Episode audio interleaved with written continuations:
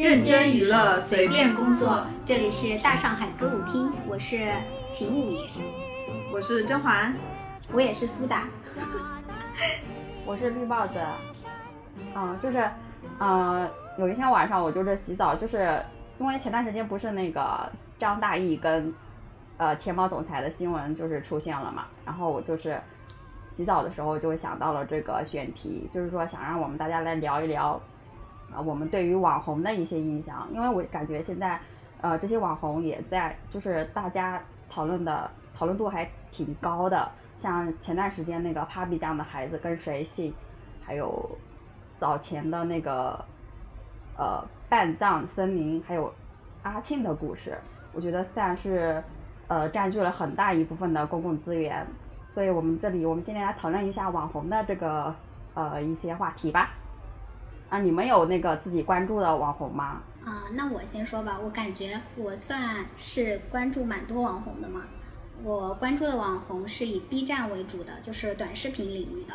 然后我看了一下，就是基本上是两大类，呃，一个是美食类的，就是像什么小高姐、Amanda、盗月社、李子柒这种。然后还有一种可能是 Vlog 博主，像是 Vicky Ambition、匹诺曹二这种。呃，还有一种其实就是像那个怪异君说，怪异君就是他就是解读经典故事的嘛。然后还有像是回形针这一类的，这一类他们俩其实是不同领域的，反正就是这一类的我也是看的。对，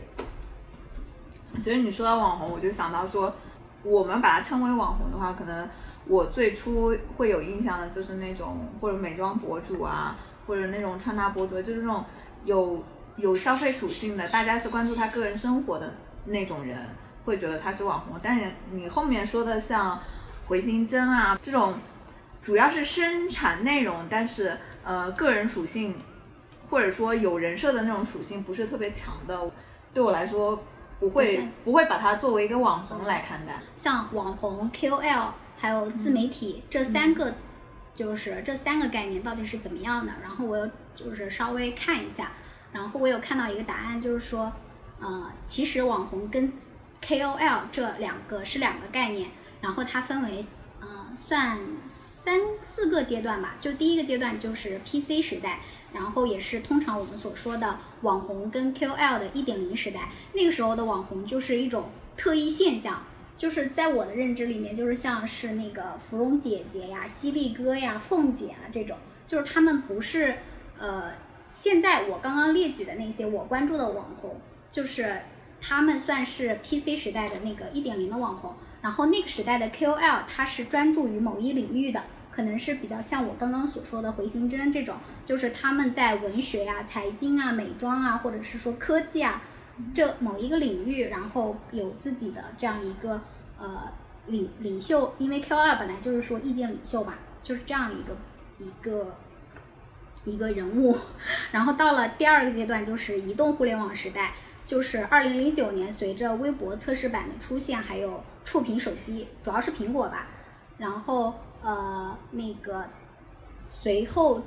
经过几年的发展，就是大屏手机的不断普及，加上呃二零一一年微信的这样一个推出。就到达了所谓的二点零时代，KOL 的概念其实没有太大的变化，但是网红发生了变化。我刚刚说的是移动互联网时代是第二个阶段嘛，然后第三个阶段就是短视频时代，就是随着四 G 的发展，然后就是像快手啊、抖音啊、B 站啊，就涌现出了这样我们像我们应该是比较熟悉的这一代网红。然后他们的特点，我觉得跟我的工作也蛮相关。我们那个时候很很讲究，就是说全平台覆盖。就是说你是某一可能本来你是专攻某一领域，比如说微信，但是呢，我也会同时呃，就是在 B 站呀、微博呀等等各个平台去做我的那个渠道。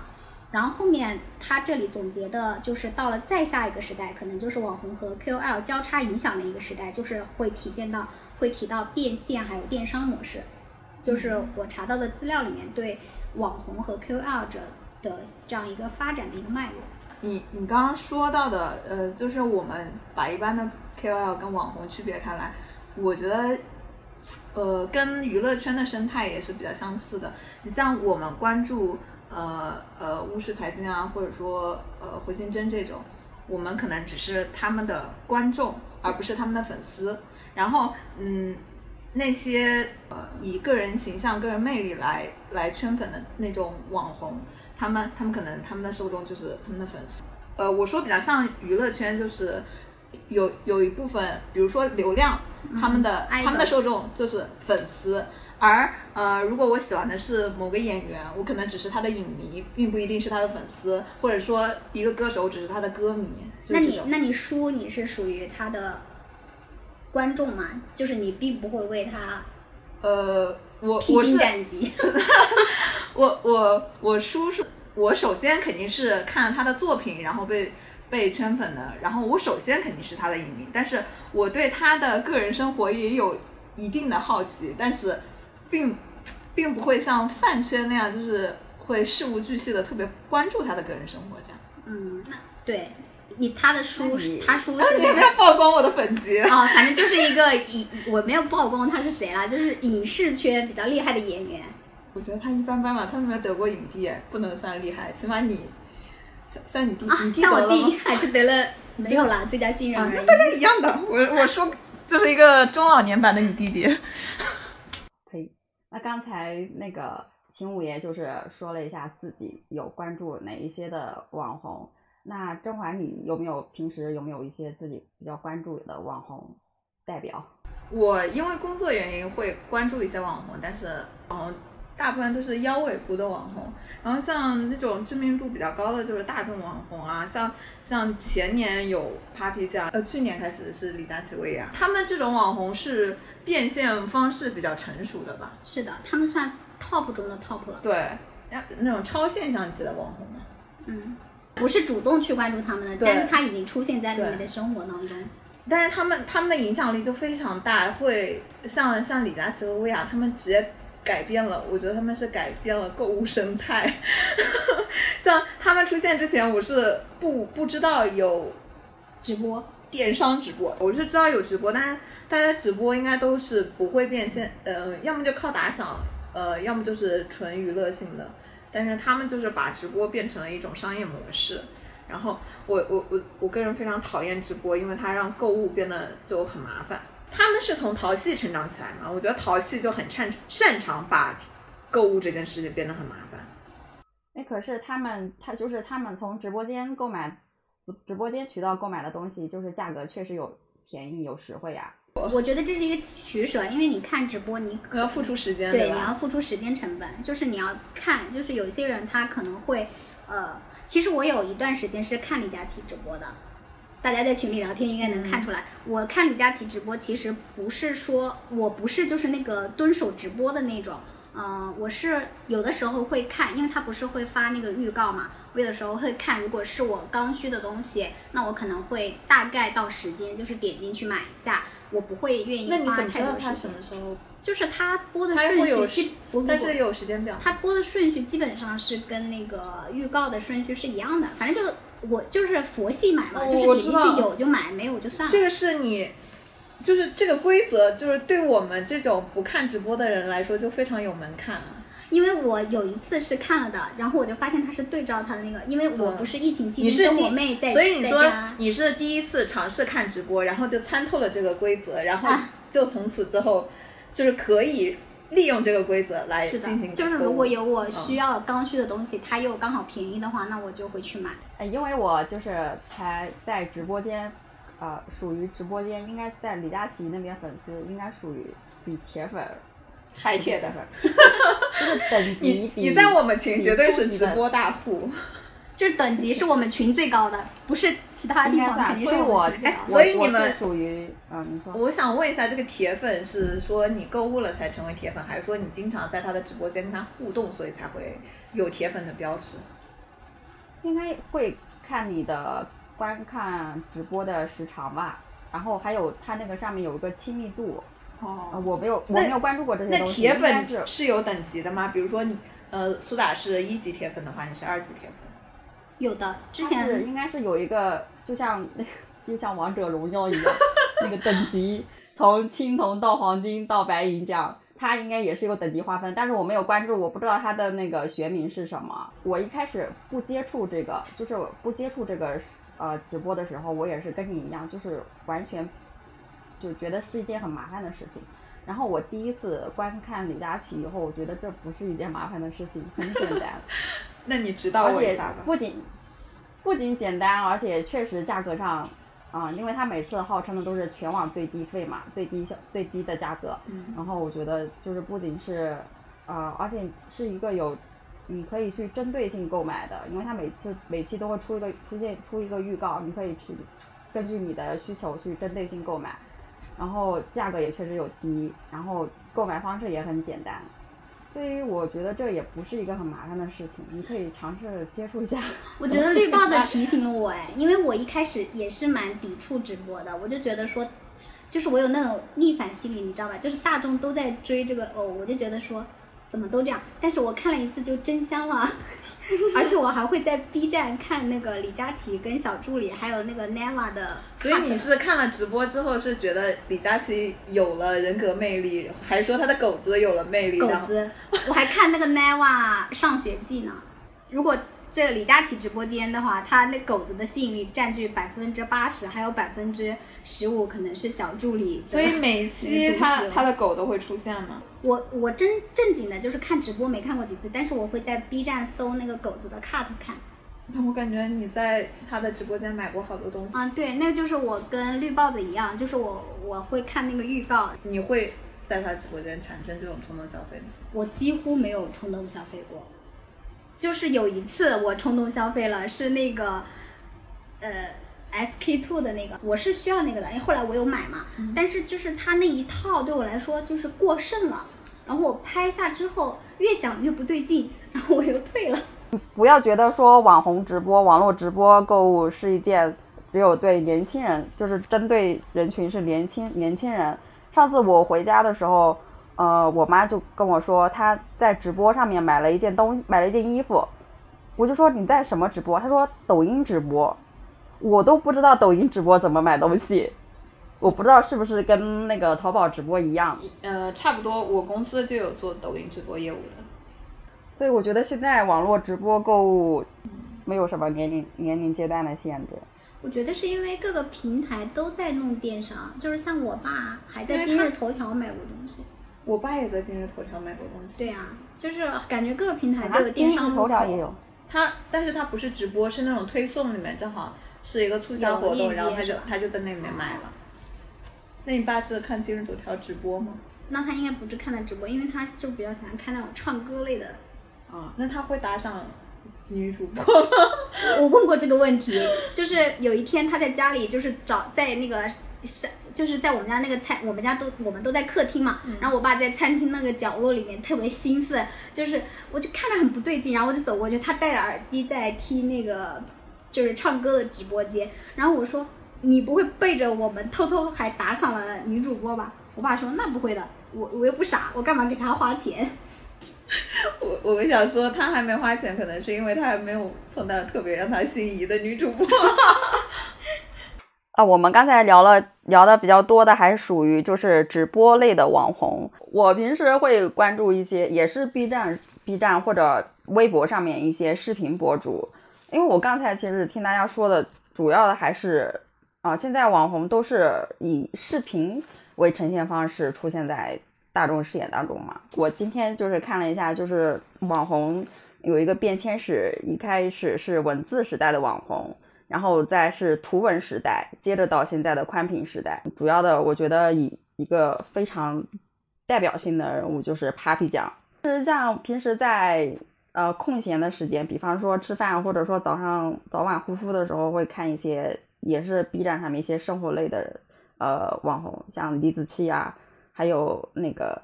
呃呃华农兄弟。还有一些搞笑视频类的，就他主要是活跃在那个微博上面，B 站也会投放自己的视频。那个戏精牡丹，不知道你们知不知道？他主要是以一个就是反串的呃人物反串人物的形象出现在视频上。抖音上有很多这种博主，对，然后每次一出现新的一个，然后流量就会特别高，然后迅速死。我那天还看了一个报道，就是说现在这种反串类的呃博主就特别特别多。我印象最深的是那个毛毛姐，是吧？对，毛毛毛毛多鱼哥毛毛姐是吗？对，我我没看过，但是我经常就是在就是相关的那个里面看到出现。你们说的这是什么平台的？因为我他在抖音平台好像抖音也是比较火的网红。这些主要像毛毛跟毛毛姐跟那个还有，呃，前段时间出现的，呃，我我有看过那个什么董代表，哦，董代表。这些人主要都是抖音对，但是我不是很喜欢他们，因为我觉得他们反就是他们反同串那个质化很严重。早早期 Papi 酱也是这种，就是呃一人分饰多角的这种表现形式。他们他们抖音的这一帮人，我觉得内容质量就是没那么好笑。属于批量生产吧，对，感觉模式都是一样的。啊、因为我我关注戏精牡丹比较多的原因，是因为我觉得它比抖音上那些批量生产的那些反串人物的角色，就是要嗯再再深入一些，就是用心一点。他饰演的那些角色都特别的，就是在生活里你是你是能经常看到的。还有一些在网红变迁的过程中能成功转型的例子。早期的深夜徐老师对吗？嗯，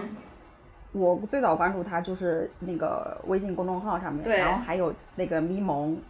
咪蒙也是其。实徐老师非常，他是不停的在变的。最早期微信公众号不是那种情感号很红嘛，然后深夜发吃就是那种情感号。然后某一阶段我发现，哎，他怎么开始推荐一些什么衣服啊、化妆品啊什么，就变成一个那种美妆博主。对，然后现在他在抖音上非常非常红，他是抖音头部的我那个觉得就是美妆博主。因为就是在那个短视频时代，就是大家进入了一个全平台的这样一个概念，就是说。大家不会就是专注于某一个领域，就是比如说像我知道的一些微信大 V 嘛，就是微信领域比较 top 的，他们也会就是在呃抖音啊，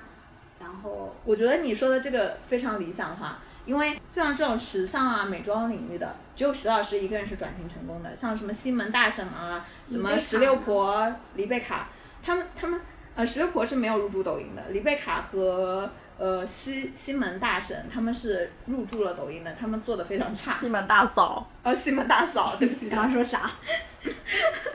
他他们是他们也是想转型短视频的，但是他们就没成功。主要是一直是每个节点都踩的非常对，然后走的也非常稳的一个那那肯定就是说，当某一些平台兴起的时候，肯定会就是大浪淘沙，淘出就是筛选掉一部分人，然后也会留下一部分人吧。但是深夜发吃除了徐老师，不是还有一个角色是叫翠花吗？不知道，我不知道，我只知道徐老师这一个。他知道。翠花她的抖音就没有做起来。但是像 Papi 他也是有微信公众号的耶。我知道这些人当时当然都是全平台，但是其实他们只是在一个平台能火起来。像徐老师这种，B 站也红了，然后抖音也做得很不错，然后曾经的微信公众号时代，它也是比较头部的，这种是非常少的。有有的人可能只是吃了当时那个领域的红利而已，嗯下一个时代来了他就不行了。就是徐老师在微信公众号的时代，他是很红的，他可以作为一个行业标杆。我因为我不是就是从事相关领域嘛，嗯，以前我记得我刚开始接触微信公众号的时候，也不是刚开始吧，就是接触到某一阶段的时候，大家都是以徐老师的那个排版、字号、字颜色为为标准的，就是就是就比如说我们在定我们的那个排版的那个的时候，就是说徐老师用的是零零零零几号色的那个字体什么的，所以我们也要用这样，而且他还呃就是会给。我们这一批人就是可能会有一些那种讲座啊或者课什么之类的，所以我觉得徐老师真的是蛮厉害的一个人。对，不过我就没有太关注他。我最近一次关注到他，可能是他毛戈平化妆那个。对他就是毛戈平化妆，然后呃，现在他在出各种那个化妆师系列嘛。毛戈平化妆师在 B 站红了，然后后面各种化妆师系列也在抖音红了。所以我觉得，我一方面又觉得徐老师的团队是那种内内容能力非常强的，一方面又觉得其实是有偶然性的，因为他的另外一个角色翠花就没有做起来。嗯，是这样的，我觉得就是他们的那个就是有偶然性的，你刚刚说的那个，而且我觉得就是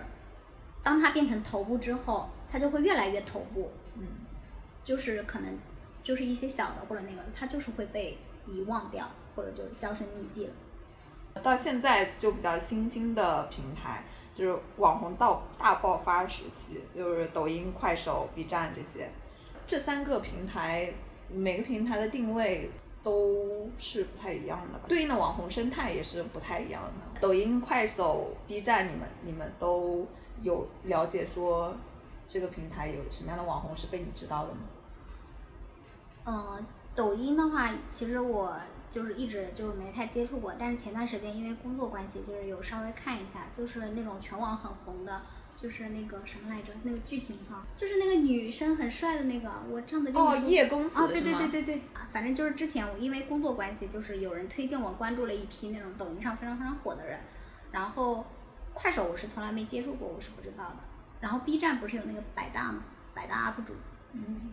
然后我是觉得这三个平台是非常难互相渗透的我觉得你想错了。啊，真的吗？因为很多人在 B 站上看快手视频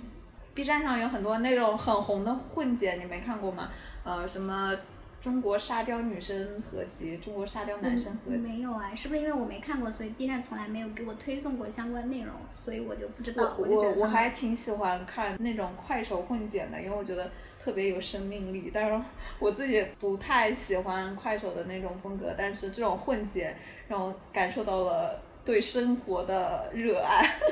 因为我对快手就完全不了解嘛，所以我可能有的时候看到了你说的那个在快手上，在在 B 站的快手视频，但是我可能就没有不知道它是疫情期间，你有没有看过那用新裤子的？嗯，我看过，我在微博看的，对对，微博上我还转了用新裤子的歌，然后混剪 B 站上一些呃不快手。快手上的一些视频的，就不就觉得就看了很有，这些人都是一帮非常热爱生活的人嘛。但 但是因为我没有接触过快手嘛，所以我是那我的体感，我要说到体感，就想到老袁说，那你有数据支撑吗？就是感觉抖音跟 B 站呢是相互不渗透的。就比如说我在 B 站看的那些，或者说 B 站的那些百大 UP 主吧，他们可能在抖音并不是很红，然后像抖音很红的呃那些人，在 B 站就也并不会看到他们。那你又想错了，B 站上有一些很红的 UP 主，其实在抖音上也很红，像那个呃之前去采访那两个双胞胎富婆的那个哦，杨杨淑慧，哦，对，对对，她在她在抖音上也很红。然后另外一个我还记得有一个是呃美食博主叫绵羊料理，啊，对，他在 B 站，他在抖音上非常红。那我错了，这他剪掉。其实刚刚刚刚，其实刚刚呃五爷说的那个，他说觉得这三个平台就是互相不能渗透，我觉得我是可以理解的。我觉得主要是一个风格上面，因为我早期看，我之前看过一个啊、一个剪辑视频，就是他们说用三种方式打开这段视频的呃是什么样子的，然后就特别能直观的感受到快手啊，还有 B 站，还有抖音的风格的迥异，特就是特别的不一样。所以呃，如果说不能渗透，其实也也不是，因为你看现在我不知道我理解的渗透是不是这个意思，就是现在很多抖音上面的剪剪辑。啊、都其实都是从那个 B 站上面找的一些剪辑，然后直接用到了抖音上面对，。我想到我之前不是做过，就是举个例子一段时间，就是说会把 B 站的素材拿去抖音剪。我我而且我理解了我为什么说出了抖音跟 B 站互相不渗透的这个话，就是我比如说我 B 站不是有关注那个绵阳料理嘛，但是我在抖音并因为在抖音我不是因为工作关系会会做就是会看一些抖音嘛，但是我就是并不会看到绵阳料理，所以我就以为在抖音，在抖音这一块，我是从来没有见到过绵阳料理的。那我就觉得他他没有就是在这一块儿火火起来。那但但我在 B 站经常看到他的弹幕哇刷刷刷的，就觉得他在 B 站很红，就是所以我是我是这三个新兴平台都就是都渗透了，都深入了解了。那主要还是因为这些博主个人不会说，就是像这些平台全部发布他的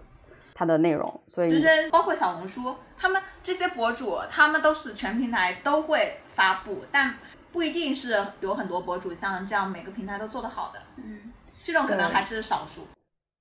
嗯，然后我们那这些网红对你们生活上就是会有什么影响吗？平时？嗯，我前面有说到，就是我关注的那些网红嘛，其实我跟绿帽子是差不多的。我关注这我关注的这些网红，基本上就是我会在护肤的时候会看，然后像美食类的，肯定就是当做菜谱在看。年夜饭就是会参考 Amanda 她的一些一些视频，然后护肤就是护肤的时候打发一下无聊的时间，然后觉得他们的生活方式有一些值得借鉴的地方吧，就是比如说像那个匹诺曹尔，他就很温柔的一个人，然后我每次看的时候就是觉得有一种看电视剧的感觉。哦，我懂，就跟文佩科助农博主的 CP 一样。差不多吧，反对对我跟绿帽子就是为了控制自己的护肤时间，因为就是护肤就是如果你想精细的话，就时间要长一点嘛，然后刚好点开一个他们的 vlog，差不多就可以完成整个护肤。那甄嬛呢？就是他们会对你的生对你有什么影响吗？你关注的那些网红，其实我关注的网红应该是没有的，我我我我比较关注的还是我说的那种，嗯，某个领域的那种 KOL 吧，就是以内容生产为主。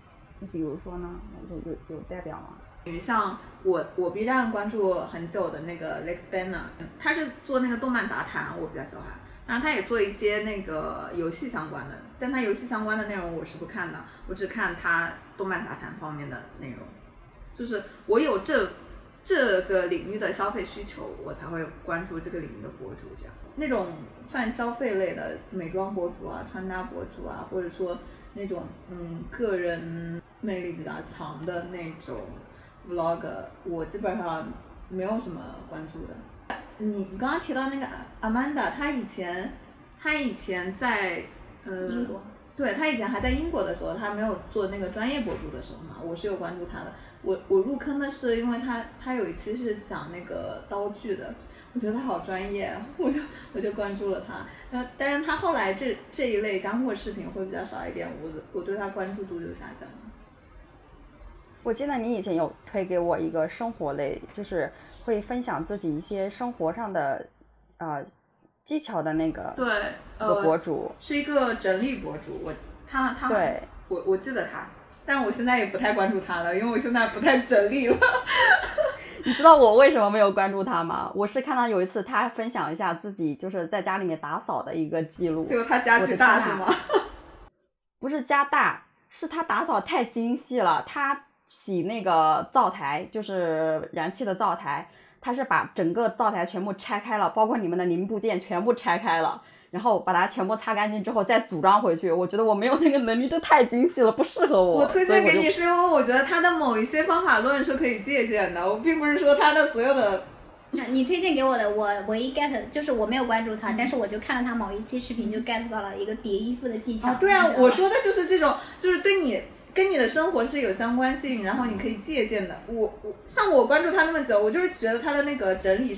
整理东西让我觉得很治愈，但不是每一项我都是能够学习到的。这些网红对我来说，呃，生活上的影响就是让我学会了流水流水线式的化妆 和穿搭，因为就是像你说的量贩式的。哎呦还有像精神上，我觉得我初看，我之前有关注一个野食小哥，不知道你们知不知道？我知道知道就是会啊、就是会他去拿着一些去野外餐食，然后就是就地取材，然后我觉得非常的治愈。还有像看那个华农兄弟的时候，也是，呃，怎么说呢，就是有一点点带有欺骗性的精神放松嘛。我看他们的视频的时候，是真的就是特特别的放松。然后还有华农兄弟的那个弹幕就特别的好笑，有时候弹幕就是比他们阐述的内容要好笑的很多。但是我这种视频我看多了，我也我也就觉得，哎，也就免疫了，也觉得不会说再想去关注了。然后还有就是前段时间，就是前段时间苏打给我推一个那个安妮的那个一个一个月三十万的月子中心的生活日记，我被深深的刺激到了。对不起，真的，我当时我觉得受到了冲击，我觉得看完以后觉得可能我说说这句话有点不不正确，我觉得穷人不配生孩子。但是要是说他们有对我有没有什么非常特别深入的影响，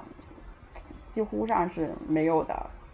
网红也是属于那种在生活里面就是啊一笑而过的那种人。可是你像你被李佳琦带货了，那他也是有影响的，影影响了你的购物方式。我对李佳琦，我也不是我，我还是跟风，我这个人设已经是立住了。我看李佳琦就是因为早期是群里面那个大大家都在说这个人，我一开始我都不知道，我就知道李佳琦是口红一哥，就老是就是一个小时一分钟试了多少口红的那个，不是有个吉尼斯记录嘛？我也不知道这个记录是什么。我对他早期的印象是这样子的，后来我才知道他在是在做网络淘宝直播，然后因为李佳琦，我我才知道了淘宝直播这个购物方式，很多人都是，啊对吧？对。但是为什么？呃，后来我我看我大概也就是看了他的几期，购买了他的，就是前期每期看他的直播都会有消费，到后来就渐渐的就。我再也没有看过他了。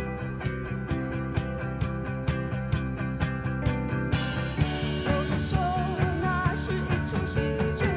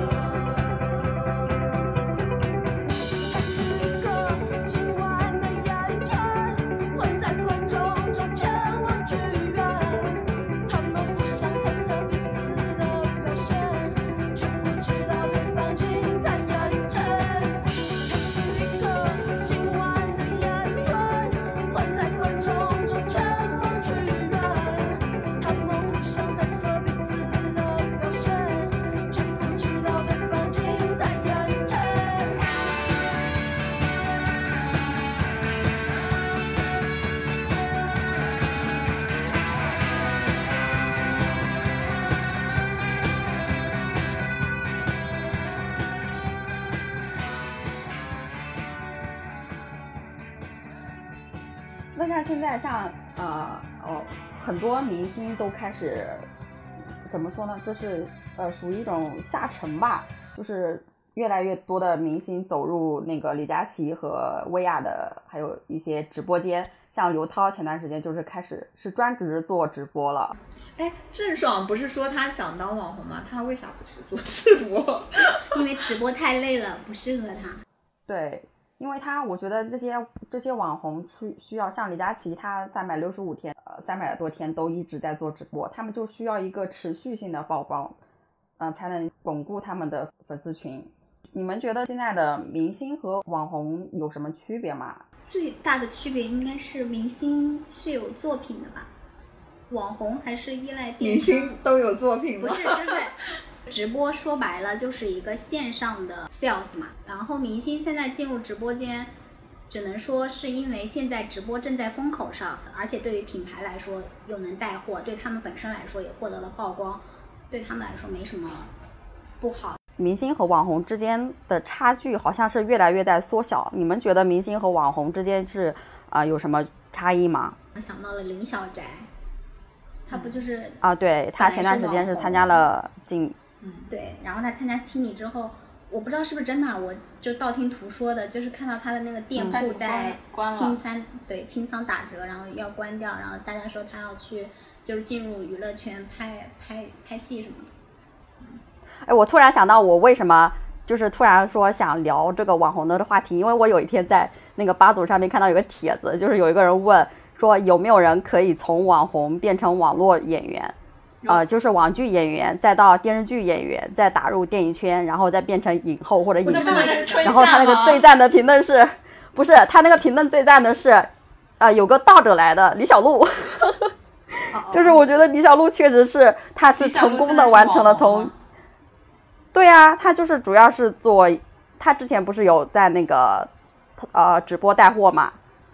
呃，她我觉得她就是成功的完成了一个从从那个影后到网红的一个那春夏是不是反过来的倒退式进化。到影后？嗯，但是春夏其实是那种小网红，她当网红我是不知道她的，她成为了影后之后，我才知道她有网红的历史。我也是，我也是。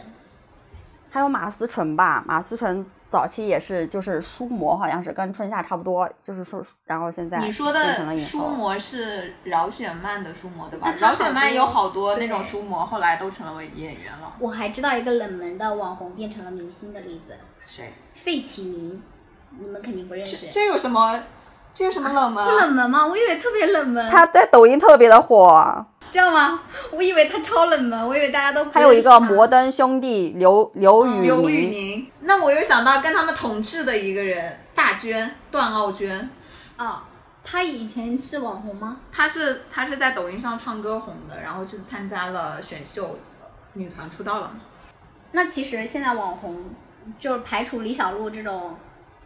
意外因素的话，倒着来的对，网红其实算你他们进阶明星的一个跳板。嗯，那个向组有说一个，我因为我不知道那个网红啊，叫机智的党妹，党妹，党妹不是很想 B 站最最火的主呃那个 UP 主之一吗我吗？没我没看过。然后他们都说她想就是参加女团的那种感觉。曾经我是这么觉得，我觉得明星是他可能是接受了专业训练，不管是科班出身啊，还是说练习生，就呃练习生就相当于以前早早年 TVB 的还有无线台那种班嘛，所以我觉得他们是经过一些专业技能的培养，然后再进入市场的。但是网红，就是网红特别容易批量生产，对我觉得网红是没有没有门槛的，嗯，明星曾经对我来说好像是有一定门槛的。但现在但是现在流量当道之后，又觉得好像并不是那么回事儿，。就是像现在选秀不是都很火嘛，然后比如说都考考考核他们的什么那个 vocal，然后还有什么 rap，还有什么舞蹈，就是说选秀考核好多方面。你就是说女男团女团对，男？团女团考核很多很多方面，但是他们最后都是变成了拍剧的演员。那是因为中国的娱乐圈就是没有那种男团女团的生态啊。为什么？我觉得也不能怪他们，他们没有，他们他们这种模式其实是 copy 的韩国的那种模式。啊韩国是是有那种偶像文化的，就是呃偶像是有舞台，你可以去打歌啊，去呃有销量 PK 啊什么的。但但是但是你中国能做什么呢？呃，卖卖卖电子杂志，卖卖电子专辑，就是也有舞台啊，就那种啊。啊也有舞台啊。我我觉得不能算舞台，因为韩国的那些爱豆，他们舞台是可以作为他们的作品的。但是，你会把呃中国的那些男团、女团的舞台作为他们的作品吗？为什么我脑子里现在想到的第一个组合竟然是凤凰传奇？博君一笑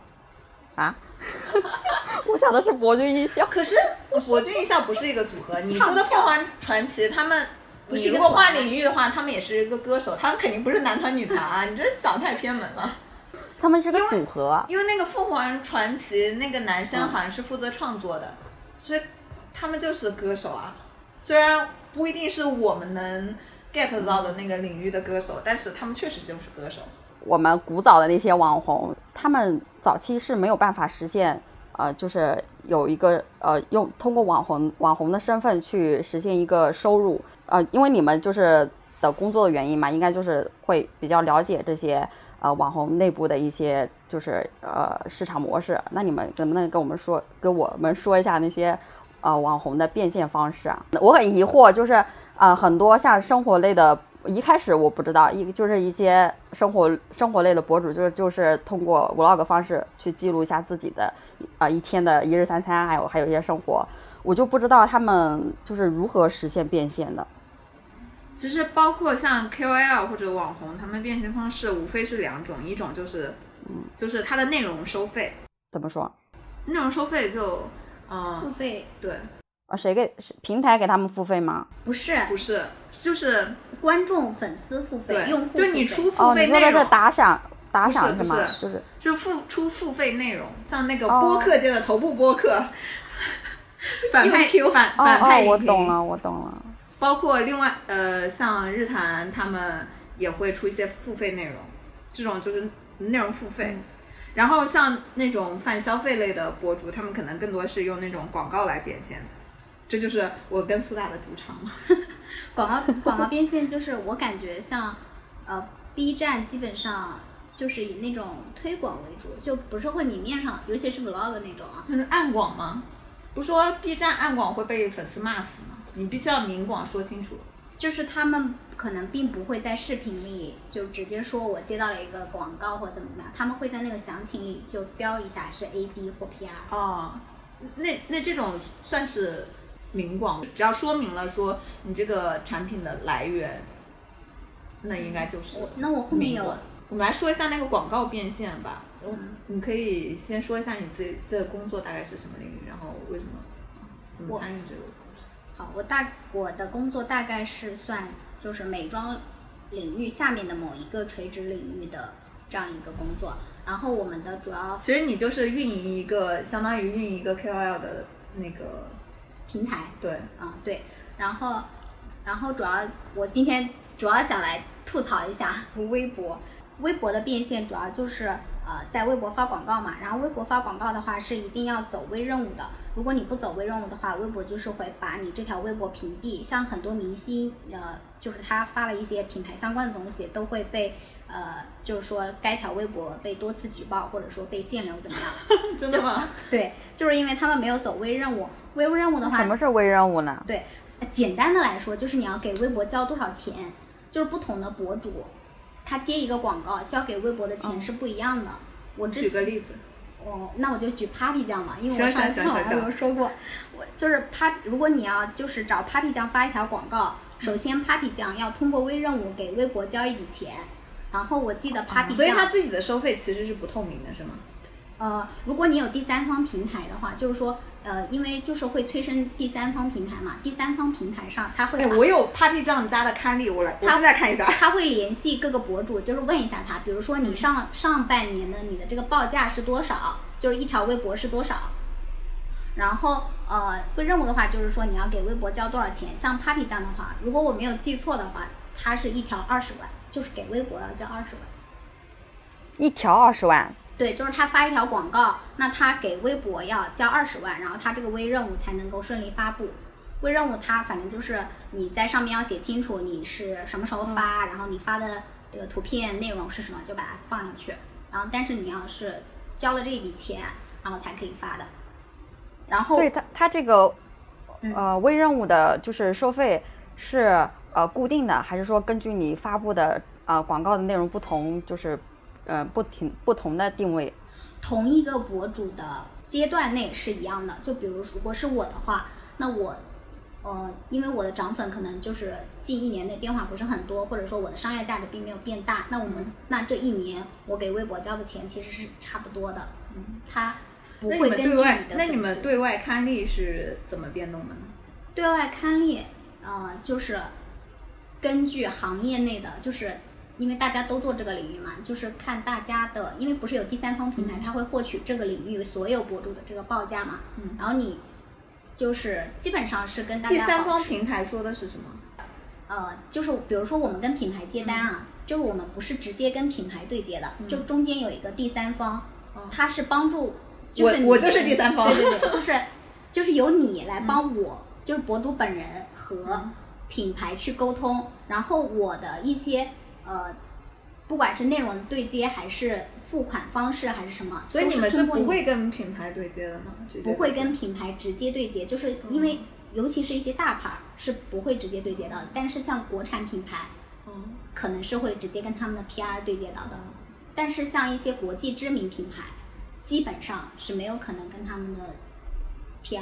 或者是说市市场相关的人员接触到的。那中间会不会倒很多手，然后别人给你的价格加价啊什么的？给我的价格加价，就说你对外报价，比如说你啊对外报价是十万，你中间有个 agent 嘛，嗯他会不会收十一万？有可能啊，要不然他们怎么会怎么赚钱呢？哦对不对？如果说我要做找你做广告，嗯然后我在微任务上面下单了之后，我是只需要啊，我们是自己走微任务的。我发现大部分博主他都会自己走微任务，我如果我来找你推广，比如说你一条的报价是十万，其实这十万是我线下付给你的，并不走微任务这个平台的。走第三方平台的平那个然后我会在上面什么平台？。你说一下。微博易，所以所以微任务这个微任务上面付款只是给微博微博交保护费的，对然后你另外的付款下单还是要走另外一个平台的。，对，微博易算是比较大的一个平台。所以微博其实是没有一个官方的下单平台。是可以这样理解，这些平台都很难用。微任务让我吐槽的就是它的那个客服，就是你通过私信，就是微博私信是找不到他的客服的，你必须要加他客服的 QQ 号，然后去 QQ 跟他的客服联系，说我想要设置最低限额，他就说那你不要设置最低限额。那我说我想设置最低限额怎么办？他说如果你想设置最低限额的话，那你就没办法认证，你没办法认证，你就没办法充值成功。上一次我不是经过了重重的磨难，比如说像什么免密支付我也通过了，然后我也认证了个人信息，绑定了一些个人的一些账号什么的，然后他才能充值嘛。然后但是呢，我第二次去充值的时候，他又提醒我就充值不了了。然后我又要去 QQ 跟这个客服沟通，但是他们也没有说是什么，他们就说，呃，那我去联系一下后台，就是，呃，什么系统可能是系统 bug 了或者怎样。一个收费平台要把自己的收费模式、收费方式变得特别的复杂，他是不是不想收钱啊？就是真的挺复杂的。我我吐槽完了，下面轮到半夏主场。你刚刚说到 Papi 酱的，因为我跟那个 Papi Tube 有合作的嘛，我就嗯去看一下他之前给我发的刊例，发现并没有 Papi 的价格，但是呃，Papi 是在那个太阳川河的给的那个，对他不是那个公司，那他是那他是赚着太阳川河的钱去养他自己的那个呃那个公司吗？并不是啊，太阳川河是那个 Papi Tube 的母公司啊，我不知道哎。所以他们说太阳川河其实是没有什么有变现能力的呃艺人的，其实全都靠 p a p t u b e 养的。我个人觉得，就是 p a p t u b e 其实也不是那种特别头部的 MC。说到广告变现，其实还有一些平台，像淘宝的站内，站内好像是有一个叫 V 任务平台，还有小红书。我自己投放广告是在抖音上，抖音上是有个星图平台，然后每个人的报价都是非常透明的。然后我想起来，我之前有投一个博主，他其实非常能带货，但是投着投着，突然小象八卦小组开始扒他，然后很多人去去骂他。他有一段时间是呃有在他的微博上说自己不接广告啊什么的，结果大家就扒他在星图平台上，星图平台上是能看到你发哪些视频，有哪些视频是任务任务视频的，然后大家又扒了他。有发了十几条任务，也就是说，他明明是有有接广告的，却说自己没接广告。那这不就是粉丝最厌恶的行为吗？但是抖音上接广告就是常态啊，是直接有个链接的，嗯，比如有的是直接跳转到活动页，或者跳转到淘宝啊或者京东的那个具体商品页面。嗯，那我有一个问题，抖音有所谓的暗广吗？我觉得抖音它就是一个对电商不排斥的东西，不没有什么明广暗广分得特别清楚。但是你刚刚说就是抖音，它如果是广告，它会带链接吗？就是会跳哦，那可能是算软广或者硬广。哦 你作为一个那个博主，哪个那个听起来像一些你作为那种垂直类的博主，你的甲方给你投广告，他是为了追求什么？推广。像我做推广，我的要求是种草加转化，你们是不要求就是直接变现的，是吗？基本不会要求转化，它可能就是说会能够跳转到它的商品区的链接。交保护费就是为了让它能跳转，是吗？啊，交保护费是为了不限流，就是但是我们的那个微博本身是开通了一个什么类似于电商什么什么之类的东西。那那个那个开通是像一个会员一样，就是你交一年的费用，啊，开通一对对对对年是吗？对对 对，微博真会赚钱。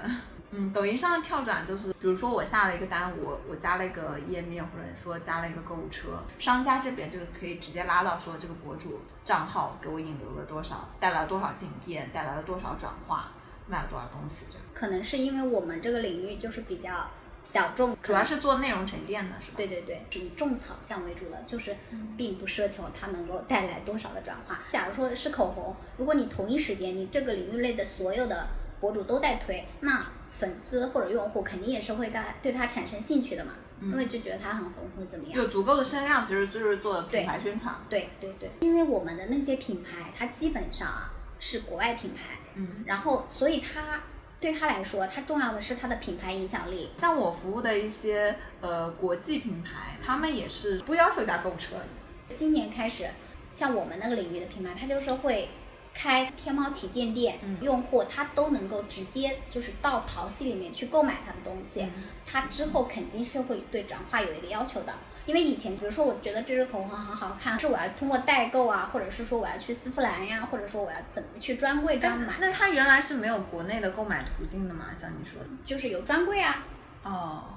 就是没有线上的店铺。对，但是现在他们都已已经越来越成熟了。就是原来他们不做电商，吸引你去线下购买的，但是现在电商比较成熟，然后大家就开始做电商了，是吧？对对。抖音上它是有可以买流量的，可能我基础的推荐到一个十万播放量的那个池子里，完播率在某一个点没有达到进入下一个流量池的话，它可能就不给你继续推荐了。抖音一般一条视频发出去，它自然流量的那个生命力是在三到五天，然后渐渐的就是那个流量就很微弱了嘛。但是抖音是会。有一个可以买流量的功能，抖加，它这个抖加我觉得是比较良心的，因为它的它的 CPM 是十八块钱左右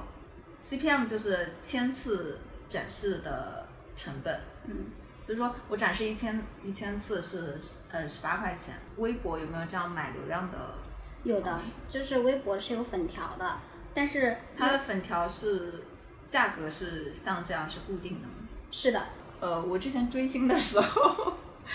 有有有粉丝扒过说，其实每个博主的那个粉条的价格是不一样的，所以它它这个标准是变动的。按照你的说法，是它它标准是一定的，是吗？我不是说它标准是一定的，我是说它也是跟那个抖加一样，就是说呃，它推荐给多少人是多少钱，这样有一个阶梯的。粉条是什么呀？就是给你的这条内容买流量的。对，就是推送给不同的用户。我没有关注他，他也会推送给我吗？可以推送给粉丝，也可以推送给你，可以选择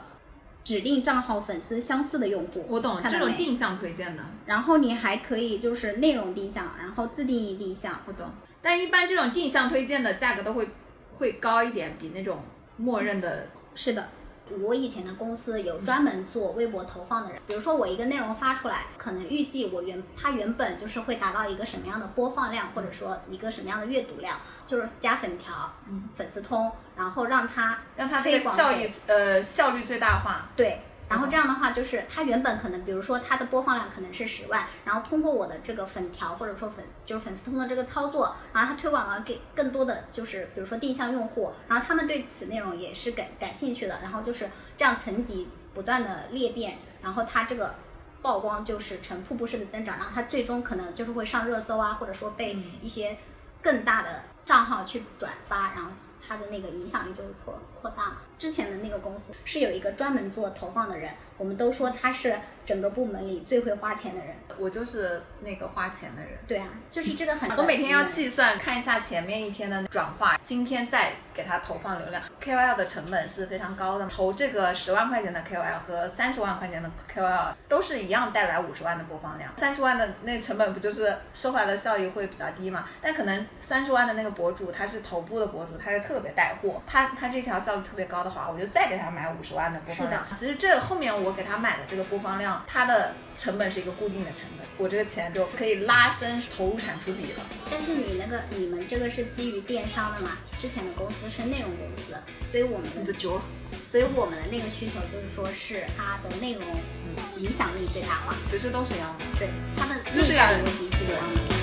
Confidence is a preference for the habitual voyeur of what is known as.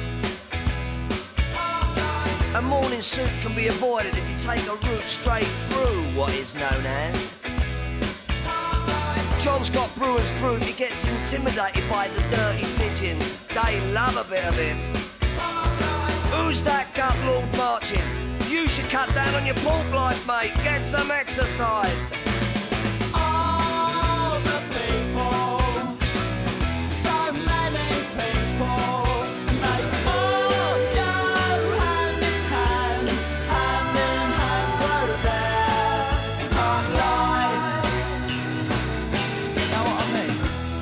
那我们刚才聊的基本上都是一些平台的变现方式，我觉得，就是大家好像，嗯，那就是现在我觉得很多人都有一个网红梦，就是想去做网红，因为感觉网红能挣很多钱。那其实是做网红的话，能实现财务自由吗？我觉得这要分开来看，头部、腰部，我觉得他们实现财务自由肯定是没有任何问题的。像我有认识一些小网红，他们可能就是说，并不是全职在做网红的，因为如果他全职做网红的话，网红的这个收入肯定是不能够供给他的这样一个消费的，因为而且而且做网红肯定他相对来说他的消费是比我们正常的呃工薪，哎，我说工薪。工薪阶层，我们 就是工薪阶层啊！哎，感觉工薪阶层这个词好老，就是你说社畜好了，对，像我们社畜，比我们社畜是要高出很多的。头部跟腰部的网红，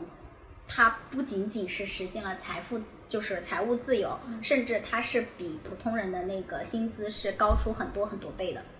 比普通人薪资高出很多倍是啊，是那那我觉得是肯定的。那比明星的收入呢？因为前段时间我那个薇娅不是上了吐槽大会嘛，他就说，呃，很多人问薇娅说，你为什么呃有没有说想去做一个明星？然后薇娅说，我为什么想做明星？做网红、做淘宝直播挣钱多了，我为什么要去做明星？呃，就是像明星，他们现在不是有限限价嘛，就是片酬啊什么的限价。其实我觉得网红可能也需要有这样一个政策，因为就比如说我有看，我手上有一份网红，这个是一九年的报价嘛。呃，像这个，我拿几个比较有有名的好说了。这个易烫你知道吗？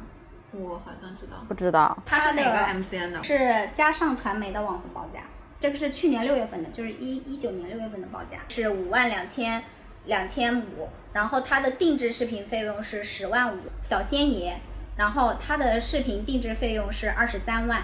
小仙爷这么贵的，而且是去年六月份的。什么平台？什么平台？这个应该是 B 站吧，哔哩哔哩。嗯。嗯，B 站的报价这么贵？对啊，我一直以为 B 站还蛮那个的。嗯，还有保健嫂，没听过。保健嫂是好像是如涵下面的，一个一个一个博主，然后他的那个定制视频费用也是二十三万。然后像那个脸脸，你们不知道知不知道？我好像知道。他去年的时候应该粉丝还不是很多的，这个也要五万八。嗯，那我看一个我我认识的这里面比较少。我自己的，我有一个很认真少女颜九啊，这个我知道啊，大宇的，不能不能。那我刚刚说嘉善传媒，待会儿剪的时候帮我逼掉。嗯，这应该没关系吧？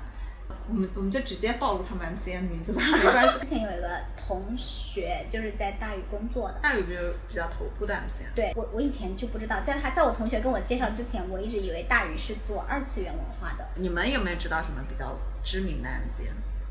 二咖。杭州还有啊，杭州就是林小宅的那个，还还有林小宅的那个。林小宅是什么？点赞传播吗？不是，叫什么来着？哎，我忘记了。通什么通？说到 MCN，连上刚刚绿帽子提问，呃，网红能不能实现财务自由的问题，我我想到其实有很多很多这种头部的呃 MCN，他们其实就有自己孵化博主的嘛。嗯。然后这些博主，就是你们可能想着说，网红只要自己自己在家，就是想工作的时候工作，想不工作不工作。其实不是的，现在很多博主他们都是要去上班打卡，就是跟我们社畜是一样的。网红现在已经是批量化的生产了。就这种孵化出来的博主，他可能就是内容形式都很一致啊。作为主要创作者的，可能不是网红本人，包括你，你刚刚说的，你看的一些剧情类的账号，他们可能是有一个创作团队来给他做内容，然后，嗯，他只是作为一个出镜的人而已。所以很多网红都是要上班打卡的。然后包括我之前有合作网红，可能其中有一个镜头不是很满意，我希望他们来。来重新拍摄一下这个镜头，结果他们就告诉我说不好意思，周末周末网红不上班，我得周一才能给你重拍。网红还可以双休，但是你说的这个让我想起一件事，就是我曾经不是去过某知名 MCN 机构，就是去面试过嘛。我面试的题目就是给我几个人，然后就是你通过这几个人不同，你要给他们想人设，然后你。觉得他们是怎样的一个变现模式？我跟你说的那个 MCN 其实有合作的，我就看到他们的商务有发博主的海报嘛，然后其中是有他们博主的人设的，我觉得他们那人设真的非常有意思，让我非常想去了解。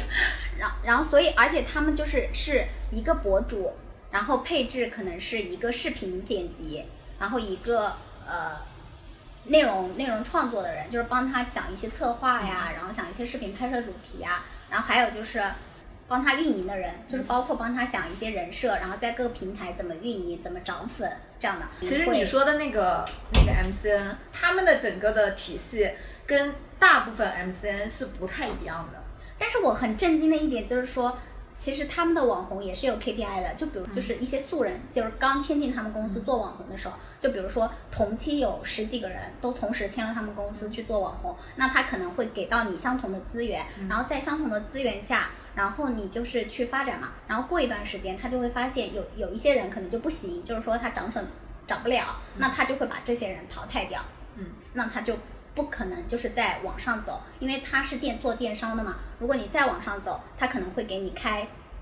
当时那个 HR 跟我说的特别好笑，他说，呃，在我们公司，博主的终极目标就是开一个自己的淘宝店。那其实现在已经转型做另外的模式，不是说做那种网红品牌啊或者网红分销这种。之前想跟他们合作的时候，他们就有两个商务给我打电话解释他们的模式，讲了好久好久。然后，但是我觉得这个就是网红也是有 K，就是我想说，但是我网红是有 KPI 有淘汰的规则的。我想说的是，其实每个 MCN 他们他们都在探索不同的模式，就是想要就是让变现的方式更丰富起来。逻辑都是一样的，就是说我可能会同时签一大批素人，然后把他捧成网红。在这个过程当中，如果有些人我给到他流量，但是他做不起来，那他就会被我无情的抛弃。包括就是我认识的那个，就是做专门做抖音那一块儿的那个 MCN 嘛，他们当时跟我聊的时候，他们的模式也是这样的。你刚刚说的做抖音那块的 MCN，嗯，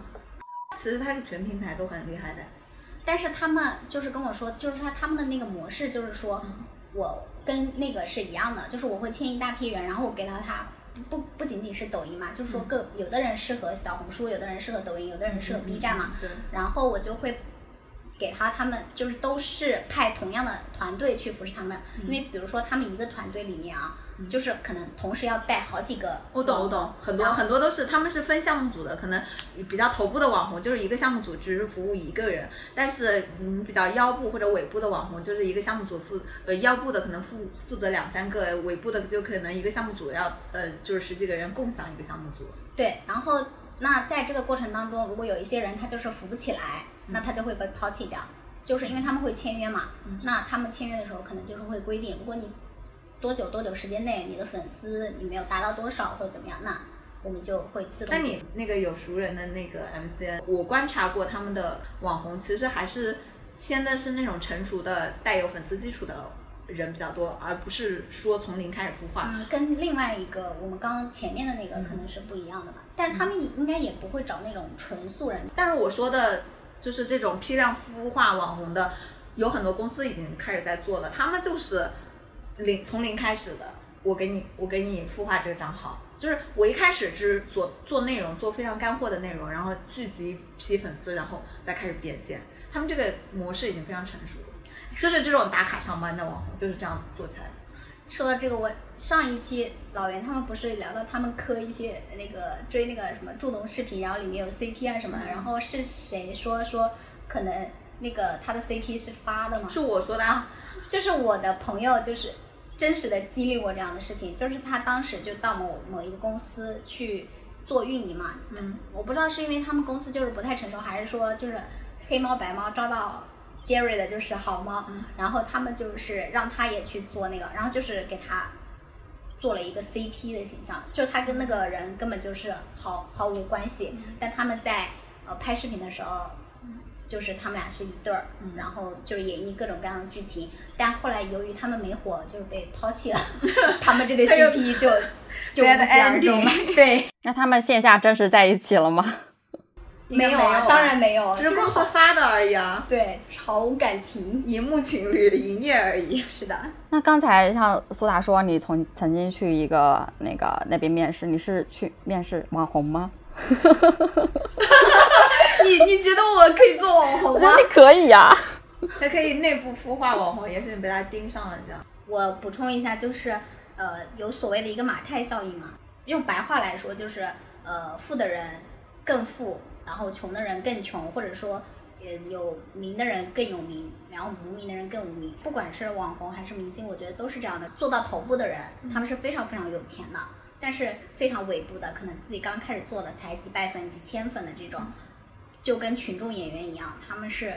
很难如果你当个网红，你早期可能就是会很难坚持。对但是如果你有一个爆发点，从这个级别上升到了另外一个级别，就是有这种阶梯式的成长的话，就能就是一直在网红这条路上做下去。有一部分一直在那个量级涨不上去的，像我朋友圈的这部分网红，大部分最后都做了微商。我有一个同事，他就是自己在做小红书这个平台嘛，他前期发了很多，但是就是没有一个特别大的增长嘛。那个官方就是一直在带他，然后我们也跟他说，你就是要坚持下去。然后他坚持到了呃可能两三个月之后，然后有一条视频就突然爆了，然后他增粉啊，包括曝光量都有很大的一个增长，然后他。那那一个月都非常兴奋，就是创作欲望特别的旺盛，但是他这一段时间又又进入了一个平台期。对于一些小的尾部的网红，就是一定要有那种爆发式的一个一个一个一个情况的出现，才会激励他们，要不然的话，可能就很多人就在这个过程当中放弃了。没有，所以说他们还是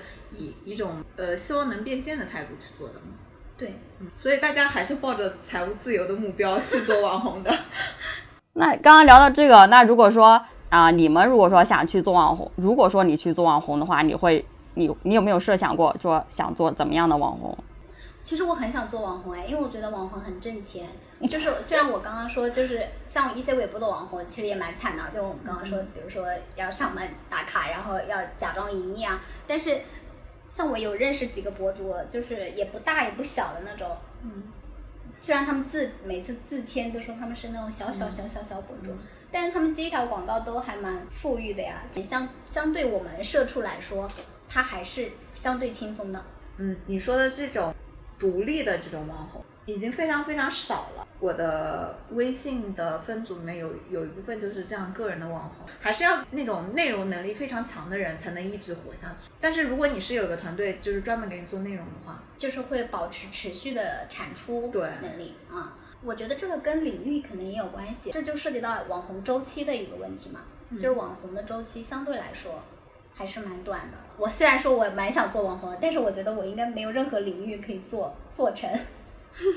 所以我就放弃。那甄嬛呢？我好像没有。我突然想到，我很多年前了，大概一三年左右的时候，我那时候开始听播客的时候，你就想当播客网红？不是不是，我那时候听播客的时候，我觉得说我也可以做播客。如呃那时候我是跟我的好朋友一起录了两期，然后后来因为我好朋友他生病了，休学了。很长一段时间，这个播客就是搁浅了。如果说我们当时一直坚持了下去，说不定我们现在也是就是头部播客了。对这个故事你也跟我说过哎，好好奇怪啊！就是从一三年，就是你第一次就是做播客嘛，嗯然后到后来我们认识嘛，然后你有跟我说过这个故事，而且那个时候不是 我们都又都听播客嘛，嗯，但是我们都没有做，然后不知道为什么现在已经全民做播客了，然后我对们来跟风。我我在那个播客成为红海的阶段进来了。是的，我你又错过了一个风口。播客就是无法变现的一个事情，所以我我一直想做的领域就是一个无法变现的领域，所以说我不管是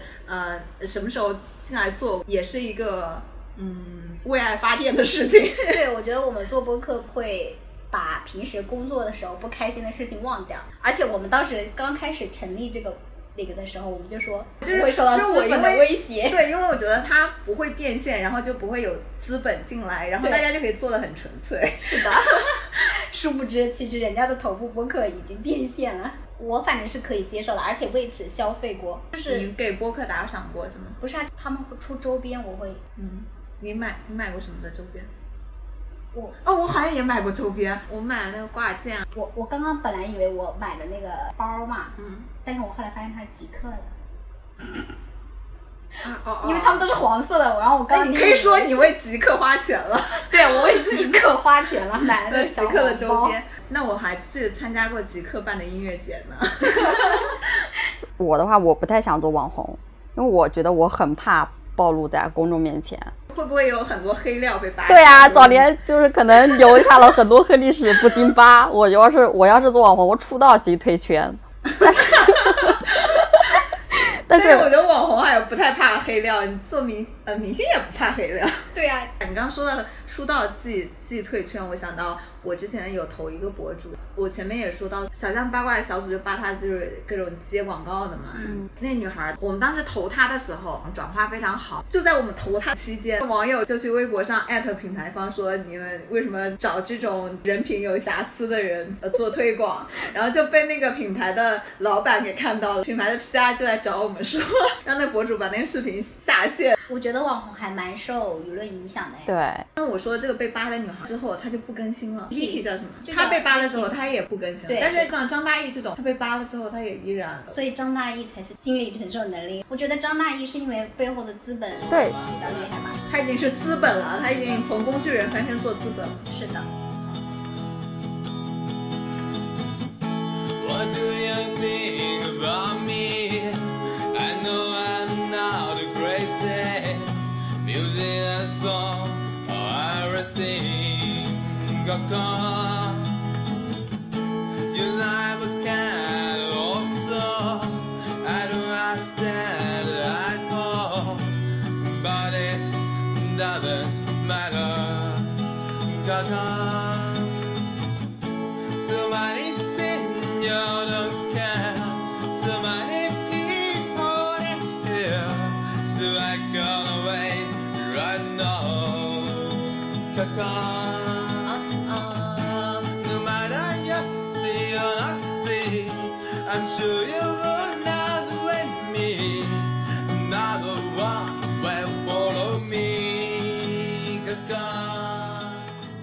那我们今天就到这里结束吧，嗯，拜拜，拜拜。